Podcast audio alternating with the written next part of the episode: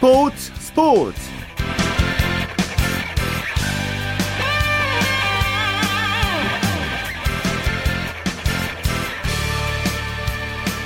안녕하십니까. 토요일 스포츠 스포츠의 아나운서 최시중입니다. 프로축구 K리그 올스타전이 25일에 서울 월드컵 경기장에서 열리게 됩니다. 특히 하이라이트는 박지성 선수가 주축된 박지성 팀과 K리그 올스타의 경기인데요.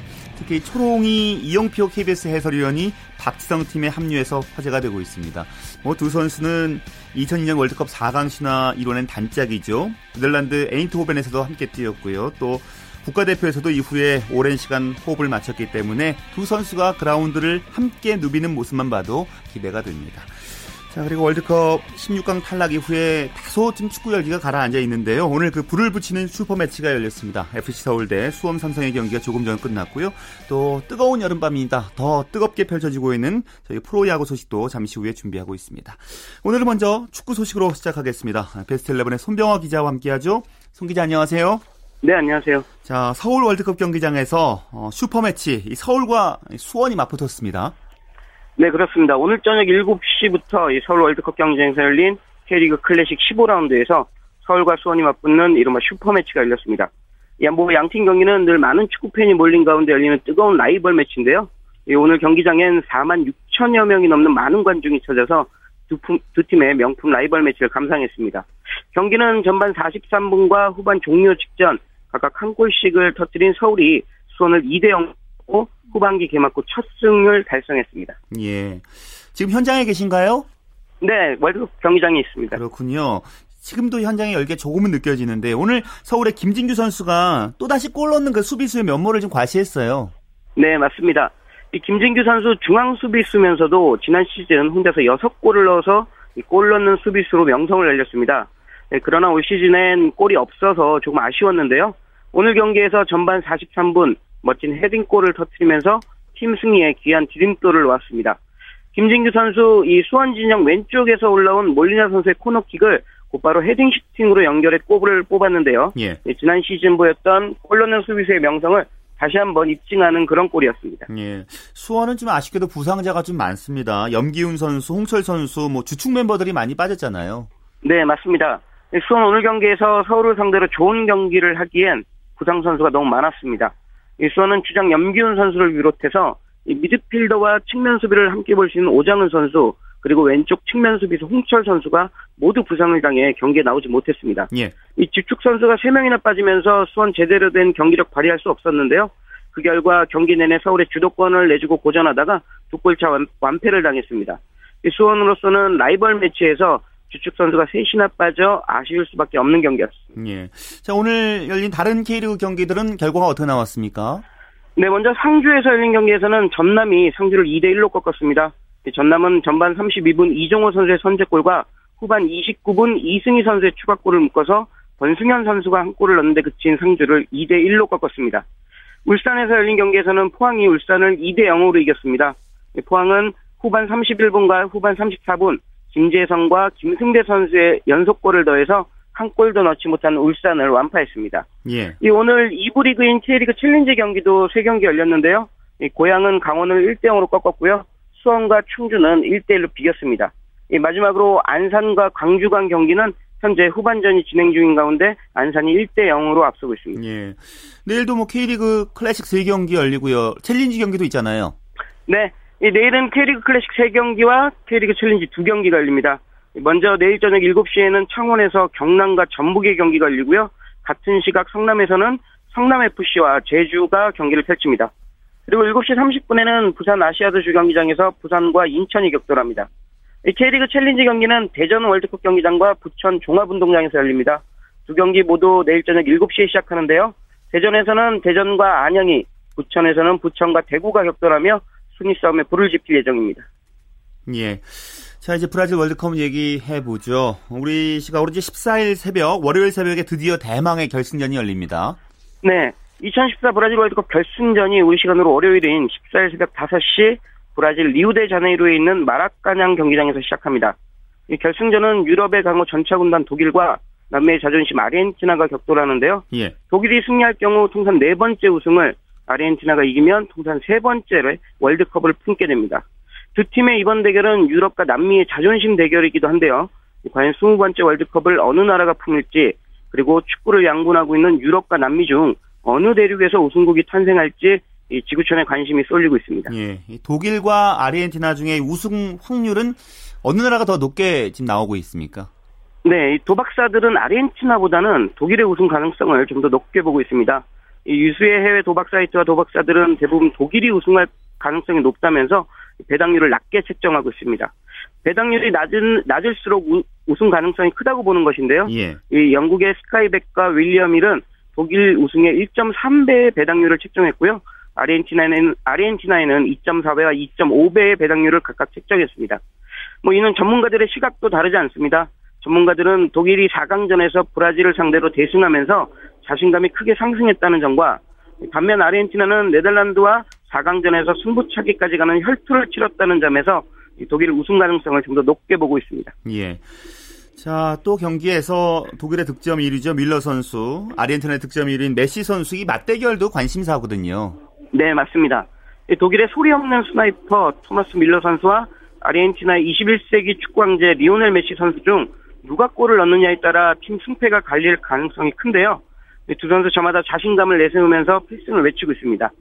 뮐러 선수는 독일이 메시 선수가 활약한 경기에서 아르헨티나에 패한 적이 없다며 큰소리치고 있고요. 예. 메시 선수는 이번 대회를 통해 진정한 황제 자리에 등극하겠다며 벼르고 있습니다. 이 두 선수의 활약이 기대되는 또 다른 이유는 이번 대회 득점왕을 놓고 겨루고 있기 때문입니다. 예. 현재 득점 1위는 8강전에서 브라질에 패한 콜롬비아의 하메스 로드리게스 선수입니다. 로드리게스 선수 6골을 넣어 득점 1위를 달리고 있는데 이 만약 5골을 넣은 뮐러 선수가 2골 이상을 결승전에서 넣거나 4골을 넣은 메시 선수가 해트트릭을 기록하게 된다면 득점왕의 영예를 거머쥘 수도 있습니다. 예. 뭐 물론 쉽지 않은 도전이긴 하지만 두 선수 모두 몰아치기 득점에 능하다는 점에서 이 득점왕을 향한 대결도 치열할 전망입니다. 예. 하지만 또 하나의 변수가 이제 남미에서 열린 월드컵에서 유럽 국가가 우승한 적은 한 번도 없었잖아요. 네, 맞습니다. 지금까지 남미에서 월드컵이 열린 적은 이번 대회를 제외하고 4번입니다. 그런데 그 네 번 모두 우승은 남미 국가가 차지했습니다. 유럽은 남미에만 오면 제대로 길을 펴지 못했는데 미국과 멕시코 등에서 열린 세 번의 월드컵에서도 남미가 모두 정상을 차지해 아메리카 대륙에서 열린 월드컵에서는 유럽이 단 한 번도 우승하지 못했습니다. 반면 유럽에서 열린 월드컵에서는 1958년 스웨덴 월드컵에서 브라질이 우승했습니다. 그래서 유럽의 자존심을 좀 상하게 만들었는데요. 예. 만약 이번에 독일이 우승하게 된다면 남미 징크스를 깨고 우승한 첫 번째 유럽 국가가 될 수도 있습니다. 뭐 남미 정벌에 성공하는 셈입니다. 예. 뭐 반대로 아르헨티나가 이기게 된다면 이번에도 남미는 넘기 힘든 벽임을 유럽에 알려주는 셈이 되는데 과연 남미의 수성과 유럽의 정복 중 이 무엇이 현실로 이뤄질지 주목됩니다. 예. 내일 새벽엔 3, 4위전 열리죠? 네. 이 4강전에서 각각 독일과 아르헨티나에 패한 브라질과 네덜란드가 순위를 가리기 위한 3, 4위 결정전을 치릅니다. 이 경기는 우리 시간으로 일요일은 내일, 새, 내일 새벽 5시에 시작하는데요. 뭐 비록 의미 없는 순위지만 자존심을 건 승부이기 때문에 놓칠 수 없는 한판입니다. 예. 이 경기에서 주목되는 팀은 역시 브라질인데요.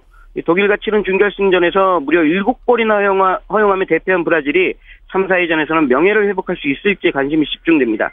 뭐 현재 브라질 국민들 대표팀이 기록한 충격적 참패에 크게 분노하고 있다고 하는데요. 예. 이 삼바 군단이 유종의 미를 거둬서 국민들의 분노를 다소 누그러뜨릴 수 있을지도 경기 관전 포인트입니다. 예, 알겠습니다. 오늘 말씀 고맙습니다. 네, 고맙습니다. 네, 베스트 11의 손병화 기자와 함께 축구 소식 살펴봤습니다.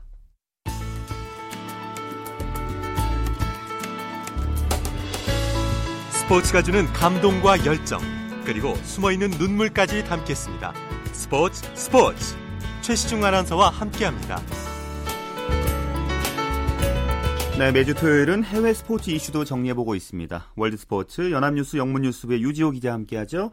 유 기자 잘 지내셨습니까? 네, 안녕하십니까. 자, 지난주 윈블던에서 이제 우승을 했어요. 남자 테니스 1위에 오른 조코비치 선수가 비밀리에 결혼식 올렸네요.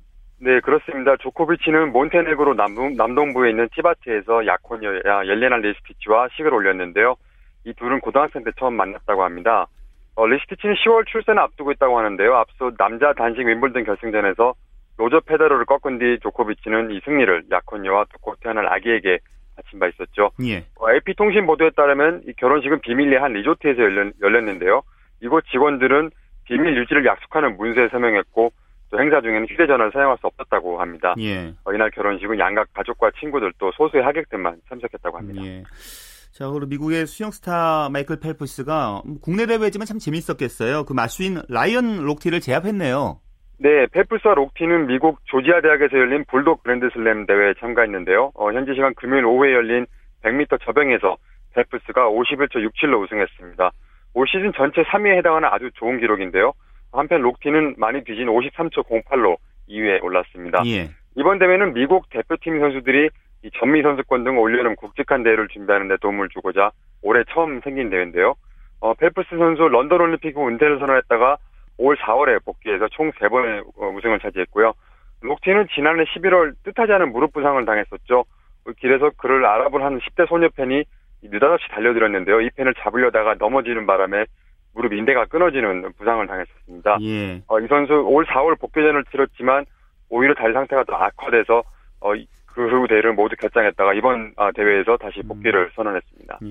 사실 월드컵 시작 아, 그뭐 브라질이 월드컵 얘기도 있었고요. 또 우리가 이 시간 통해서도 2016년 하계 올림픽 얘기도 많이 했잖아요. 네네. 근데 그 리우데자네이루가 IOC로부터 호핑을 좀 들었어요.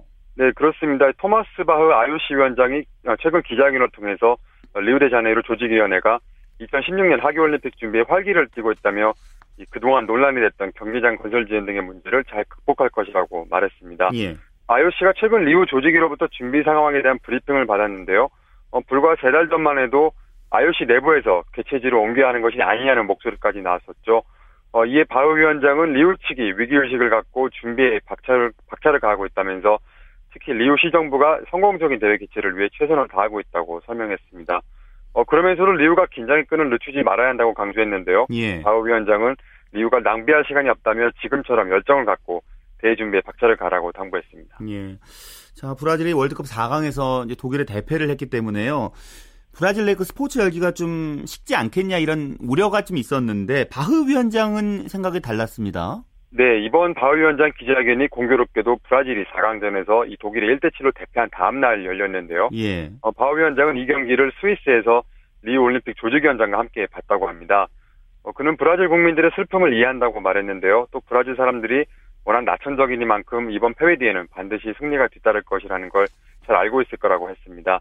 어, 특히 브라질이 이번 월드컵 개최를 통해서 이 국제대회 개최에 자신감을 얻은 것으로 보인다고 하면서 스포츠를 사랑하는 브라질 국민들이 올림픽도 열심히 응원, 응원, 어, 응원 할 것으로 기대한다고 말했습니다. 예. 자, 2022년 이 동계올림픽 개최 알마티, 베이징, 오슬로 이 세 곳으로 압축됐다고요? 네, IOC는 후보지 예비 심사를 통해서 이들 세 개 도시를 최종 후보로 결정했습니다. 앞서 폴란드의 크라코프, 또 우크라이나의 리비프 등이 유치 신청을 철회하면서 아무도 이 대회를 원하지 않는다는 비아냥 섞인 외신 보도도 많이 나왔었는데요. 예. 이런 가운데 알마티는 2011년 동계 아시안 게임을 치렀고 또 2017년 동계 유니버시아드 대회를 열 예정입니다. 어, 뛰어난 경기 시설과 또 경기 진행 능력에서 높은 평가를 받고 있다고 하고요. 어, 베이징은 최초로 동하계 올림픽을 개최하는 도시가 될 수 있는데요.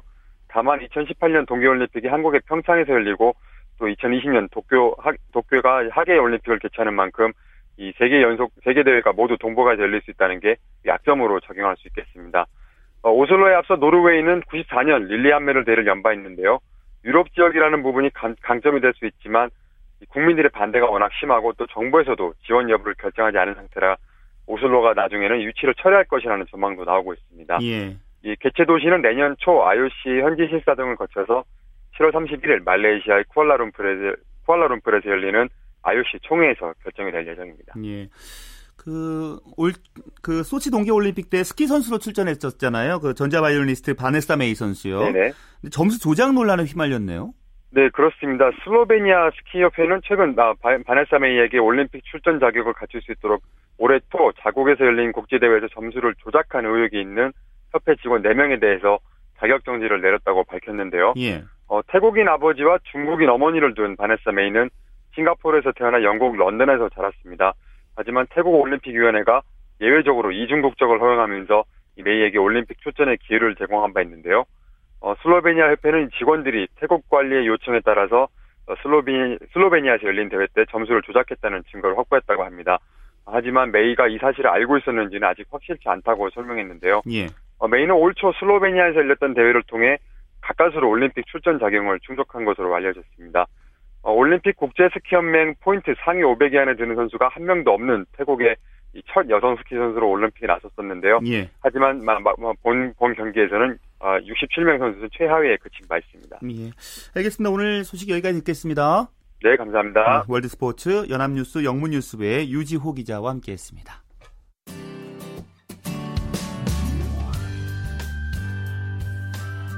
스포츠를 듣는 즐거움.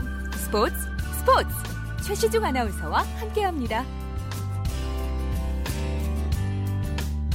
네, 지금도 한창 열리고 있는 프로야구 열기 느껴보죠. 오산의 윤세호 기자와 함께합니다. 아, 윤 기자 안녕하세요. 안녕하세요. 예, 오늘은 어느 경기장 차셨나요? 아, 저는 오늘은 휴일해 가지고요. 아. 네, 현장에 나가진 않았고요. 예, 네, 그러셨군요. 휴일로 네, 아직까지도 하고 있는 경기를 보고 있습니다. 예, 그러시군요. 자, 먼저 팽팽한 경기 살펴보죠. 롯데와 기아, 뭐 4위를 지키고 있는 롯데인데 사실 기아는 이제 4위권 진입 노리고 있잖아요. 오늘 지금 어떻게 네. 진행되고 있습니까? 네, 그렇습니다. 사실 뭐 4위를 노리는 팀과 4위를 지켜야 되는 팀 두 팀 간의 지금 대결이 펼쳐지고 있는데요. 예. 역시 굉장히 치열합니다. 현재 9회 초가 막 끝났는데요. 어, 롯데와 기아가 4대 4로 팽팽하게 맞서고 있습니다. 예. 오늘 경기 뭐 내용이 어떻습니까? 네, 사실 뭐 양팀 선발 투수 모두 자기 몫을 다 하지 못하고 내려왔습니다. 어, 기아 인중섭 선수는 3이닝 3실점으로 조기 강판당했고요. 예. 롯데 유먼 선수도 10개의 안타를 맞으면서 5이닝 5실점으로 네, 자기 몫을 다하지 못하고 마운드에서 내려갔습니다. 예. 오늘 롯데 경기를 보면 수비가 참 좋아졌다라는 걸 느꼈어요. 그렇습니다. 뭐 유먼 선수가 안타 10개를 맞으면서도 사실 경기 내용보다는 실점을 덜 했거든요. 예. 그 이유가 역시 수비에 있었습니다. 어, 롯데 수비가 버텨주면서 유먼 선수의 실점을 좀 최소화한 면이 있었는데요. 예. 어, 어제도 롯데가 좋은 수비를 보여줬는데 오늘도 황재균 선수를 비롯해서 탄탄한 수비로 어, 글쎄요 기아에게 쉽게 흐름을 빼앗기지 않는 모습이었습니다. 예, 지금 4대4 팽팽하게 진행이 되고 있고요. 기아의 그 안치홍 선수 활약이 대단하는데 연일 뭐 맹타 휘두르고 있고요. 자, 그렇다면은 좀 다른 얘기지만 아시안 게임 2루수 경쟁은 더욱더 재밌어지는 거 아닌가요? 그렇습니다. 지금 뭐 안치홍 선수를 비롯해서 최다 안타를 치고 있는 서건창 선수 그리고 뭐 부산의 오재원 선수 그리고 그동안 국가대표 2루수 자리를 굳건히 지켜온 정근우 선수 이렇게 4파전 양상이라고 볼 수 있을 것 같은데요. 네 선수 모두 각자 가진 장점이 좀 다릅니다. 뭐 예를 들면 안치홍 선수랑 서원창 선수는 최근 뭐 방망이에서 좋은 모습을 보여주고 있고요. 예. 또 서원창 선수 같은 경우에는 도루 능력이 뛰어나고요. 반면 오재원 선수는 이루뿐이 아니라 또 다양한 포지션을 소화할 수 있습니다. 예. 그리고 정근우 선수는 뭐 다양한 국제 경험이 있는 만큼 베테랑의 관록을 또 기대할 수 있고요. 참 뭐 뽑아야 선수를 이제 선 뽑아야 되는 뉴질 감독의 머리가 굉장히 복잡할 것 같습니다. 아, 그렇군요. 자, SK 대 삼성의 경기 오늘은 좀 SK 쪽으로 기울었습니다.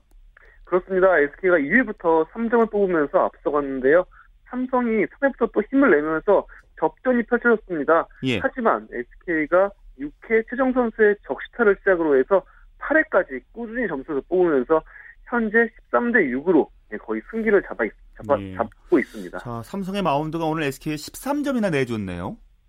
그렇습니다. 삼성이 실은 오늘 뭐 배영수 선수가 등판을 했는데요. 예. 배영수 선수가 이렇게 무너지리라고 예상하기는 좀 힘들었는데 어, 3이닝 9피안타 6실점으로 완전히 무너지고 말았습니다. 이에 이어서 뭐 차우찬 선수, 심창민 선수, 불펜 필승조로 할 수 있는 선수들이 올라왔지만 계속 실점을 했고요. 그러면서 지금 SK가 승리를 눈앞에 두고 있습니다. 예. SK는 이제 레이예스 선수 대신에 새롭게 합류한 외국인 투수 밴와트 선수가 오늘 국내 프로야구 첫 등판했잖아요. 어떻게 보셨어요? 네, 밴와트 선수가 오늘 한국 무대 데뷔전을 치렀는데요. 일단 결과적으로 6이닝 5실점 4자책점을 기록했어요.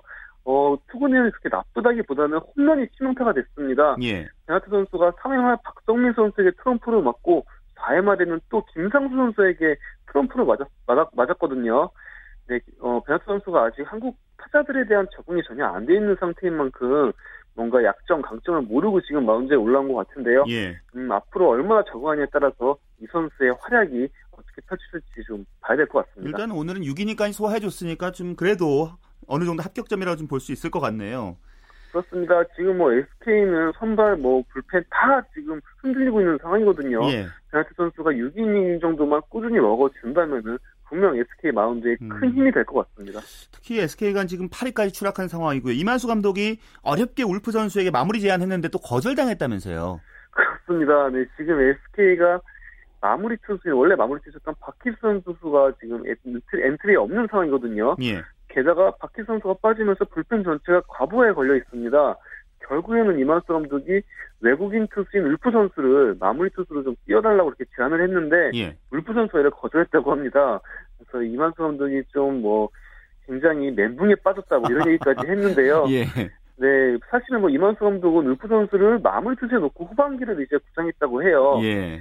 일단 뭐 SK가 전반기 마지막까지 세 경기만 남겨둔 만큼 예.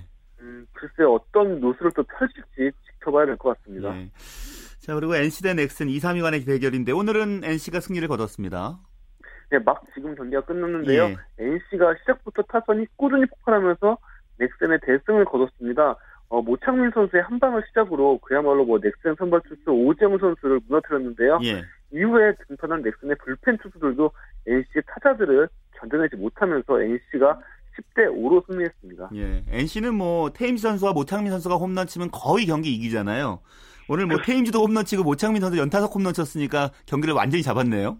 그렇습니다. 그야말로 뭐 승리 공식이 이번에도 성립이 됐다고 볼 수 있을 것 같은데요. 예. 특히 모창민 선수가 1회 첫 타석과 3회 두 번째 타석에서 연속으로 솔로프로 쳤습니다.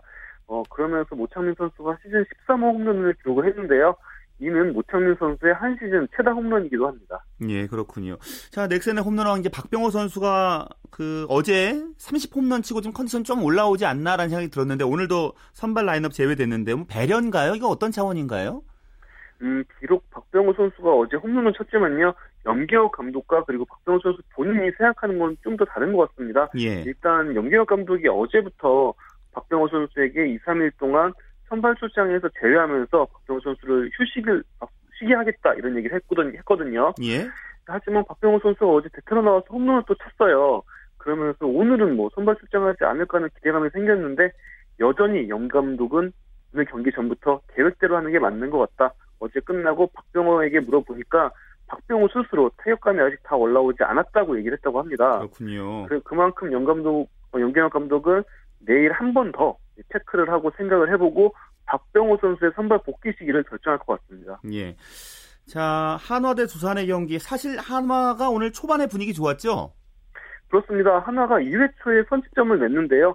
2회 2사 1, 3루에서 3루 주자 피에 선수가 홈으로 들어오고 1루 주자 이학준 선수가 2루를 훔치는 더블 스틸에 성공을 했습니다. 예. 그러면서 한화가 1대 0으로 먼저 앞서갔었는데요. 아, 하지만 한화가 4회 말에 두산 홍성흔 선수의 투런포로 추격을 당했고요. 예. 5회 말에는 또 스스로 수비에서 무너지면서 네, 경기가 음. 뒤집혀졌습니다.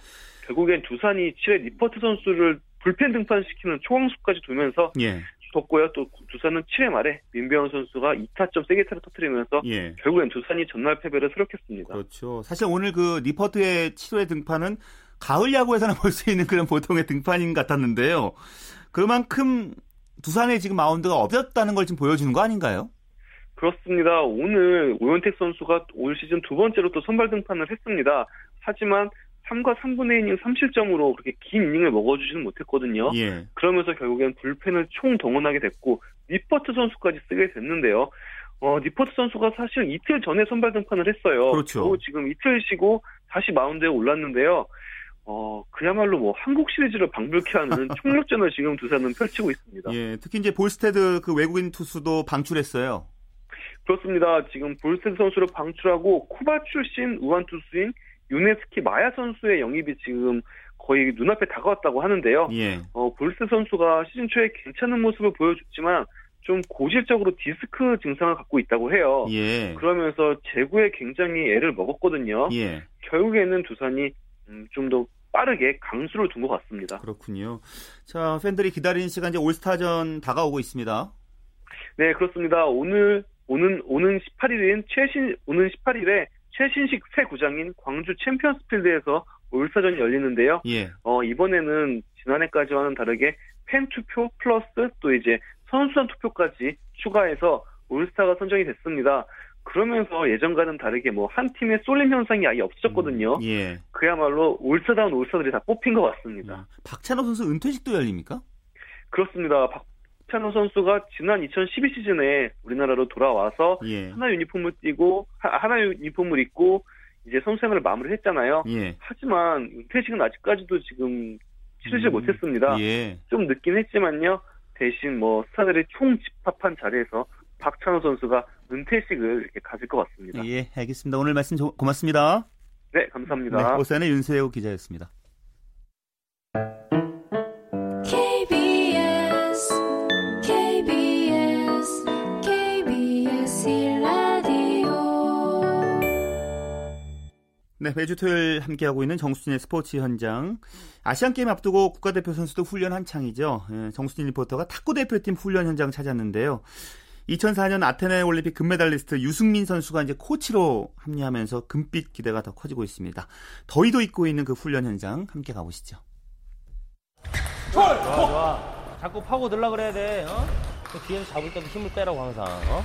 몸에 힘을 항상 빼고 있어야 돼. 네, 2014 인천 아시안 게임이 약 두 달여를 앞두고 있는데요. 이 대회를 위해서 지금 많은 선수들이 구슬땀을 흘리면서 훈련 중입니다. 그 중에서 이 태릉 선수촌에서 거의 매일 훈련에 매진하고 있는 탁구 국가대표팀을 만나보려고 하는데요. 지금부터 저와 함께 해보시죠. 예, 남자 대표팀 코치 유승민입니다. 독일에서 6월 달에 귀국을 해서 다른 계획이 있어서 준비를 하고 있는 과정에서 대표팀 코치를 맡아줬으면 좋겠다는 그런 제의가 들어와서 좀 고민을 사실 했지만 여태까지 또 후배들의 그런 플레이를 많이 지켜봐 왔었고 2년 동안 최근에 성적이 조금 많이 안 나서 같이 안타까워하고 있는 상황에서 아, 제가 조금이라도 도움이 되면 뭐 이것도 뜻깊은 일이 될 수 있겠다라는 생각이 들어오게 됐습니다. 아무래도 제가 불과 얼마 전까지만 해도 선수들하고 동고동락하면서 선수들의 그런 개인 성향이라든가 뭐 기술 이런 걸 뭐- 너무 잘 알고 있기 때문에 어, 제가 들어옴으로써 그런 미처 파악하지 못한 부분들까지 세심하게 신경을 써줄 수 있는 부분이 있을 것 같아서 들어오게 됐고요. 선수들하고 호흡도 괜찮은 것 같고 선수들 잘 따라줘서 어, 되게 고맙게 생각하고 있습니다. 자세 잡아야 될 거 아니야. 자세도 숙여란 말 하체를. 그리고 난 다음에 마지막 드라이브 걸 때 끝에 끝에 힘이 있으란 말이야. 딱 강한 임팩트가 나와. 기습을 노리는 그런 전술 훈련이거든요. 상대방 약하게 공격했을 때 바로 반격을 할 수 있게끔 역습을 찌르는 그런 훈련을 좀 하고 있습니다. 자 준비해. 안녕하세요. 탁구 국가대표 이정우입니다. 어, 우선 이번에 제가 이렇게 선발이 되었는데요. 어떻게 보면 추천으로 해서 그게 오히려 더 저한테는 또 부담이 좀 더 큰 것 같고요. 제가 여기서 최고 고참이기 때문에 그리고 지금 주장 역할을 하고 있기 때문에 저희 선수들 좀 이렇게 생활뿐만 아니라 다른 좀 심리적인 것도 제가 많이 이끌어 가려고 하는데 솔선수범해서 잘해야지 선수들이 잘 믿고 따라오기 때문에 그런 거 좀 중점적으로 하고 있고요. 기본 위주로 해서 이번 달까지는 그런 연습을 하고 갈 것 같습니다. 이게 좋으면 자꾸 코스 시켜주고 버텨줘야 돼, 버텨줘야 돼. 좁쌀 도망 나간단 말이야. 왜 도망 나가? 완전히 하고 나가도 안 늦어. 이 두 친구가 김동현, 정상현 선수가 이제 복식조가 새로 구성이 돼가지고요. 지금 복식이 저희가 굉장히 중요한 만큼 훈련을 하고 있습니다. 오, good, good. 이번에는 이번 국가대표 선발전에서 당당히 1위를 차지한 김동현 선수 만나보겠습니다. 일단 좀 시합 전에 컨디션이 좋았고요. 준비 과정이나 이런 걸 좀 다른 시합 때보다 더 많이 하고 더 분석이나 더 긴장감을 많이 가지고 운동해서 좀 잘 된 것 같아요. 근데 이제 대표팀 들어와서 이제 합숙하고 이제 실감이 나고 일단 기분은 좀 되게 좋아요. 이제 훈련 거의 매일 하고 있잖아요. 솔직히 너무 힘들고요. 근데 한 75일 정도 남았더라고요. 네, 그 정도는 좀 참고 일단 한번 힘들더라도 이겨내려고. 핫쪽이고 백쪽이고 임팩트는 마음대로 하는데 어깨에 힘이 들어가서 스윙이 안 나간단 말이야 앞으로 조금 더 어? 오케이? 네, 안녕하세요. 저는 탁구 선수 양하은입니다. 전에도 합동훈련을 많이 했었는데 아시안 게임 때문에 이제 단체전도 있고 혼합복식도 있고 복식도 있고 좀 많다 보니까 서로 서로 이렇게 도와가면서 하고 있는 것 같아요. 저도 좀 적극적으로 좀 제 거를 좀 과감하게 공격적으로 많이 하려고 지금 많이 하고 있어요. 저는 그 요번에 2014년 아시안 게임 여자 대표팀을 맡은 김영석 감독입니다. 큰 대회가 이 국내에서 하는 거기 때문에 선수 들도 아마 심리적인 압박이 아마 그 해외에서 하는 것보다 아마 두 배가 되지 않겠나. 저도 마찬가지고. 그래서 선수들한테 지금 멘탈 훈련을 지금 많이 하고 있습니다. 그래서 얼마만큼 부담감이라든가 그런 어떤 불안을 해소를 시켜주는 것이 아마 요번 아시안 게임의 메달 색깔이 틀려지지 않겠나 생각을 합니다. 또 이제 금메달을 노릴 수 있는 종목이 복식하고 지금 혼합 복식으로 두 종목이라고 생각을 합니다. 특히 또 중국 선수들은 남녀 우리나라 남자 선수들 못지않게 파워와 구질이 굉장히 강하거든요. 그래서 지금 이제 그 파트너를 지금 남자 파트너를 지금 많이 지금 저희가 지금 활 용하고 있어요. 네, 앞으로 2014 인천 아시안 게임을 향한 선수들과 감독들의 목표와 각오 함께 들어보시죠. 일단 뭐 중국이 워낙 강하고 지금 다른 일본이라든가 대만, 홍콩 이런 나라들이 굉장히 많이 실력들이 올라왔기 때문에 또 얼마 전에 있었던 세계 선수권 대회에서도 저희가 대만한테 져서 8강에서 탈락을 했고요. 그렇기 때문에 중국까지 가는 게 목표고요. 뭐 남은 기간 동안 저희 선수들과 코칭 스태프 모두 최선을 다해서 탁구가 다시 한번 꼭 좋은 성적으로 보답할 수 있도록 하겠습니다. 저희가 이전에 또 그렇고 2006년, 2010년에 금메달이 없었는데 이번에는 목표를 저희도 다 금메달로 잡고 하기 때문에 혼합복식이나 복식 같은 경우에서는 충분히 나올 수 있다라고 생각을 하기 때문에 희망을 가지고 연습하고 있습니다. 하루하루 진짜 시간을 소중히 하면서 한국에서 하는 대회인 만큼 또 좋은 모습 보여드리고 또 많이 응원하러 와주셨으면 좋겠어요. 저희가 그 힘으로 안 될 수 있는 것들도 넘을 수 있으니까 그래서 저희는 최대한 열심히 해서 좋은 모습으로 경기장에 가겠습니다. 지금 선수들이 그 지금 보여주는 어떤 투지와 열정과 그런 각오로 저희 지도자하고 아마 일심동체가 돼서 한다면 아마 좋은 결과가 나타날 거라고 믿습니다. 그래서 많이 지켜봐 주시고 많이 응원해 주시기 바랍니다. 네, 이렇게 열심히 훈련하고 또 각오가 분명한 만큼 이번 인천 아시안 게임에서 꼭 좋은 결과가 있었으면 좋겠습니다. 지금까지 탁구 국가대표팀의 훈련 현장 전해드렸고요. 저는 정수진이었습니다.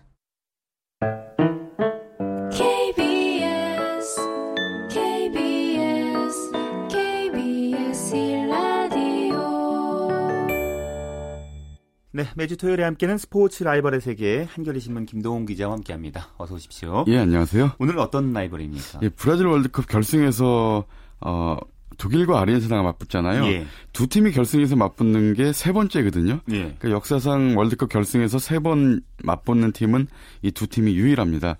아, 그동안에 두 번의 월드컵 결승에서 어, 독일과 아르헨티나가 1승 1패를 기록했는데요. 어떻게 보면 이제 내일 모레 월요일 새벽 4시에 열리죠. 아, 마라카난 경기장에서 열리는 역사적인 제20회 브라질 월드컵 결승전. 예. 이 사상 세 번째 결승전 맞대결이 두 팀의 우열을 가리는 어떤 그런 경기가 되겠습니다. 예. 독일, 아르헨티나는 뭐 월드컵 결승전 단골 손님들이니까요. 예, 그렇습니다. 월드컵 4대 강국 하면은 남미 브라질과 아르헨티나, 유럽의 독일과 이탈리아를 꼽을 수 있죠. 우선 지금까지 월드컵 결승에 가장 많이 오른 나라가 바로 이 독일이고요. 이번까지 8번이고요. 예. 브라질이 7번, 이탈리아 6번, 아르헨티나 5번 순서입니다. 우승 횟수는 브라질이 5번으로 가장 많고 이탈리아 4번, 독일이 3번, 아르헨티나가 2번인데요. 어, 독일은 준우승 4번으로 최다 준우승 국가이기도 하죠.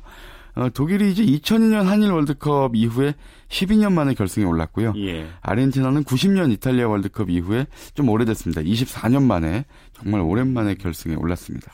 두 나라 그 월드컵에서 마지막으로 우승 맛본 건 언제입니까?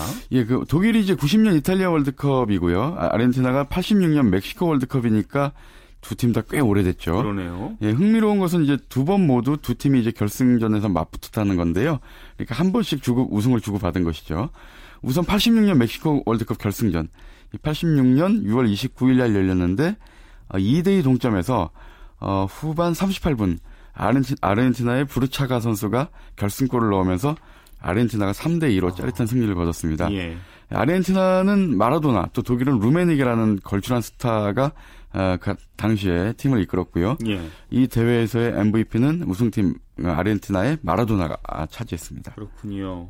그럼 두 팀이 이제 4년 뒤 이탈리아 월드컵에 또 만난 거네요. 예, 그렇습니다. 오. 그러니까 특정 팀이 두 번 연속 월드컵 결승에서 맞붙은 것은 월드컵 역사상 전무후무한 일입니다. 예.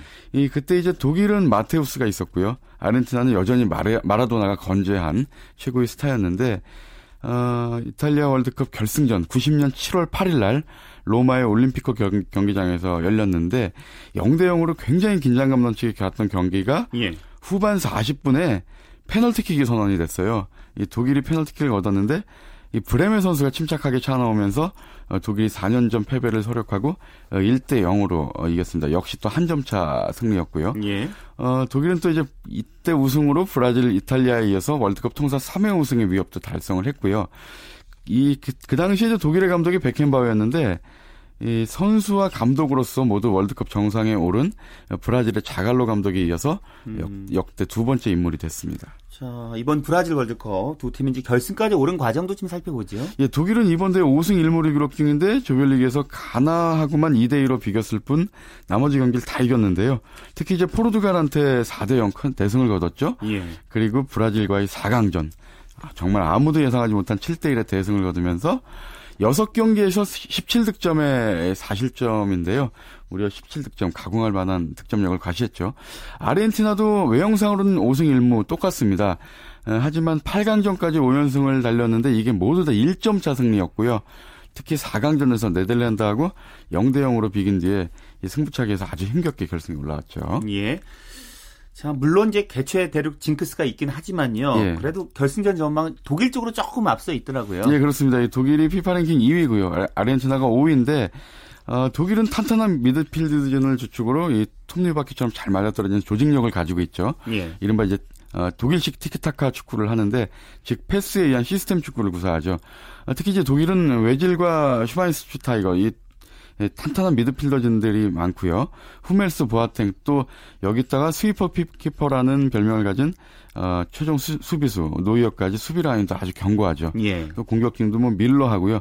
이 조커 슈를레 선수의 골 경, 결정력도 아주 뛰어나죠. 예. 아르헨티나 그 팀 컬러는 어떤가요? 이 독일이 패스 축구라면 아르헨티나는 메시나 이과인 이런 그 화려한 어떤 공격진의 드리블 축구를 하죠. 예. 아, 문제는 이제 미드필더 디마리아 선수가 부상에서 좀 얼마나 회복됐느냐. 그래서 디마리아 선수가 결승에 나오느냐 이것이 관건인데 예. 만약에 그 디마리아 선수가 나오게 되면 메시나 이과인에게 투입되는 어떤 그 볼의 빈도가 상당히 높아질 것으로 예상되고 그러면서 아르헨티나 공격 전술도 좀 많이 변하리라 이렇게 생각이 됩니다. 예. 근데 이제 문제는 아르헨티나가 이 네덜란드하고 준결승전 때 수중전까지 120분을 치렀죠. 그렇죠. 독일보다 또 하루를 덜 쉬었기 때문에 체력적으로도 아르헨티나가 좀 불리한 상황입니다. 체력적인 면을 또 물론 이제 정신력이 예. 있겠지만 그것도 좀 간과할 수 없는 상황인 것 같고요. 그렇죠. 자 스포츠 라이벌의 세계 한겨레 신문 김동훈 기자와 함께했습니다. 고, 고맙습니다. 네, 감사합니다. 네, 프로야구 SK 대 삼성의 경기는 13대 10으로 SK의 승리로 끝났고요. 어, 롯데 대 기아의 경기 팽팽하다고 저희가 전해드렸었는데 연장전 10회 초 진행 중입니다. 4대 4 여전히 팽팽한 경기가 진행되고 있습니다. 자 스포츠 단신 전해드리죠. 테니스 유망주 이덕희 선수가 생애 첫 퓨처스 대회 우승 차지했다는 소식이 있고요. 자, 유소연 선수가 브리티시 오픈 2라운드 공동 위에 올랐습니다. 박인비 선수는 공동 10위를 기록 중이라고 합니다. 스포츠 스포츠 오늘 준비한 소식은 여기까지입니다. 내일도 생생한 스포츠 소식으로 찾아뵙겠습니다. 함께해 주신 여러분 고맙습니다. 지금까지 스포츠 스포츠 최시중이었습니다.